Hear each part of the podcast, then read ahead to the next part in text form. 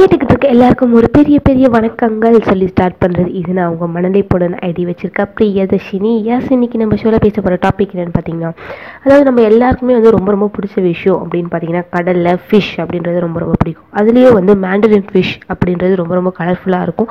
Rainbow fish அப்படின்றது ரொம்ப ரொம்ப கலர்ஃபுல்லாக இருக்கும். க்ளோன் ஃபிஷ்ன்றது பார்க்க அழகாக இருக்கும் குட்டியாக இருக்கும் சூப்பராக இருக்கும்.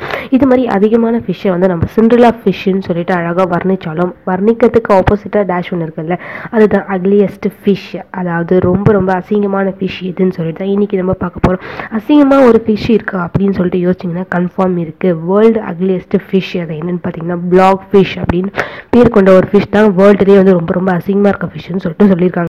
இந்த பேர் வந்து அதிக பேருக்கு தெரிஞ்சிருக்க வாய்ப்பில்லை அப்படின்னு சொல்லிட்டு தான் நினைக்கிறேன். ஏன்னா அது வந்து மோஸ்ட் ரேரஸ்ட் ஃபிஷ்ஷும் அதே மாதிரி இந்த ஃபிஷ் வந்து தண்ணிக்குள்ளே இருக்கும் போது நம்ம பார்த்தோன்னா கிட்ட இருக்க மாதிரி தான் தெரியுமா? ஆனால் உள்ளே போய் பார்த்தா two thousand to four thousand அவ்வளோ வாட்டருக்கு டெப்த்து வாட்டர் சர்ஃபேஸில் தான் வந்து இந்த ஃபிஷ் வந்து நார்மலாகவே வந்து வாழுமா?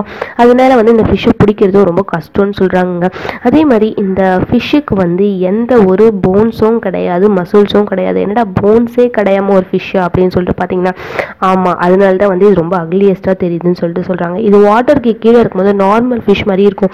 அப்போ மட்டும் எப்படி நார்மல் ஃபிஷ் மாதிரி இருக்கும்னு பார்த்தீங்கன்னா வாட்டரோட ப்ரெஷர்னால மட்டும் அதோட பாடி வந்து அது கரெக்டாக பில்ட் பண்ணிக்குது. ஆனால் மேலே வரும்போது வாட்டரோட ப்ரெஷர் வந்து ரொம்ப ரொம்ப குறையிறதுனால அதுக்கு உடம்புல போன்ஸ் இல்லாத காரணத்தினால அதோட பாடி வந்து ரொம்ப லூஸ் ஆயிடுது. ஸோ அது பார்க்கறதுக்கு ரொம்ப ரொம்ப அக்லியஸாக தெரியுது.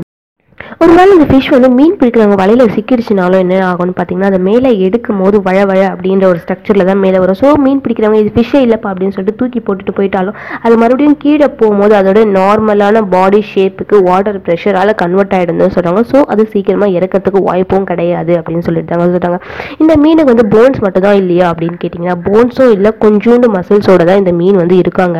ஏன்னா இது வாட்டருக்கு கீழே வாட்டரோட ப்ரெஷரால் தாங்கி வாழறதுனால அதுக்கு போன்ஸும் அவ்வளோ தேவைப்படுறது தேவைப்படுறதில்ல மசில்ஸும் அவ்வளோ தேவைப்படுறது தாங்க சொல்லணும்.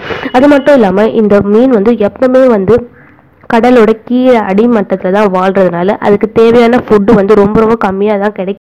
அதுலேயும் இந்த பிளாக் ஃபிஷ் வந்து என்ன குறிப்பிட்டு சாப்பிடுதுன்னு பார்த்தீங்கன்னா அதாவது கிராப் நண்டு தான் அதை குறிப்பிட்டு சாப்பிட்றதுன்னு சொல்லிட்டு சயின்டிஸ்ட் வந்து கொஞ்சம் டிஸ்கவர் பண்ணி சொல்லியிருக்காங்க. அதனால இது ரொம்ப அடியில் வாழ்றதுனால அதோடைய கரெக்டான லைஃப் லாங் இயர்ஸ் எவ்வளோன்றதும் ரீப்ரொடக்ஷன் சிஸ்டம் அதாவது இனப்பெருக்கம் அது எப்படி பண்ணுது அப்படின்றத வந்து ரொம்ப ரொம்ப தெரியல அப்படின்னு சொல்லிட்டு தாங்க சொல்லியிருக்காங்க. ஆனால் இது வந்து தற்போதைய கவுண்டிங்கில் வந்து ரொம்ப ரொம்ப லீஸ்டான ஒரு கவுண்டிங்கில் தான் இந்த ஃபிஷ் வந்து உயிர் வாழ்ந்துட்டுருக்குன்னு சொல்கிறாங்க அடியக்கூடிய அபாயத்தில் இருக்கணும்னு சொல்லிட்டு சயின்டிஸ்ட்லாம் வந்து சொல்கிறாங்க இந்த ஃபிஷ்ஷுக்கு இருக்க அட்வான்டேஜ் என்னன்னு பார்த்தீங்கன்னா அட்லாண்டிக் ஓஷன்லேயே மோஸ்ட் ஆஃப் இதுதான் ரொம்ப அக்லியஸ்ட் ஃபிஷ்ன்றதுனால இதை ஐடென்டிஃபை பண்ணுறது ரொம்ப ரொம்ப ஈஸின்னு சொல்லிட்டு தாங்க சொல்கிறாங்க ஆமாம் இது எங்கே வாழும் அப்படின்னு சொல்லிட்டு பார்த்தீங்கன்னா ஆஸ்திரேலியாலையும் நியூசிலாண்ட்லையும் டென்மேனியா அப்படின்ற ஒரு நாட்டிலையும் வந்து இந்த ஃபிஷ் வந்து அதிகமாக காணப்படுது அதிகமாக வாழ்ந்துட்டு வருது.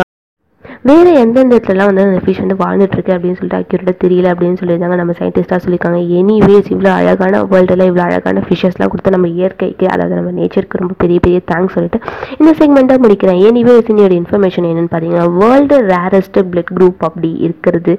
என்ன பிளட் குரூப் அப்படின்னு சொல்லிட்டு பார்த்தீங்கன்னா ஆர்ஹெச் நல் பிளட் அப்படின்னு சொல்கிற ஒரு ரத்த குரூப் தான் வந்து வேர்ல்டுலேயே வந்து ரொம்ப ரொம்ப ரேரஸ்ட் குரூப்னு சொல்லிட்டு சொல்கிறாங்க அதை வந்து கோல்டன் பிளட் அப்படின்னு சொல்லிட்டு சொல்லியிருக்காங்க. இது லாஸ்ட் பாஸ்ட் ஃபிஃப்டீன் இயர்ஸில் வந்து வெறும் ஃபார்ட்டி த்ரீ மெம்பர்ஸ் கிட்ட தான் இந்த பிளட் குரூப் வந்து ஐடென்டிஃபை பண்ணதான் வந்து சொல்லியிருக்காங்க.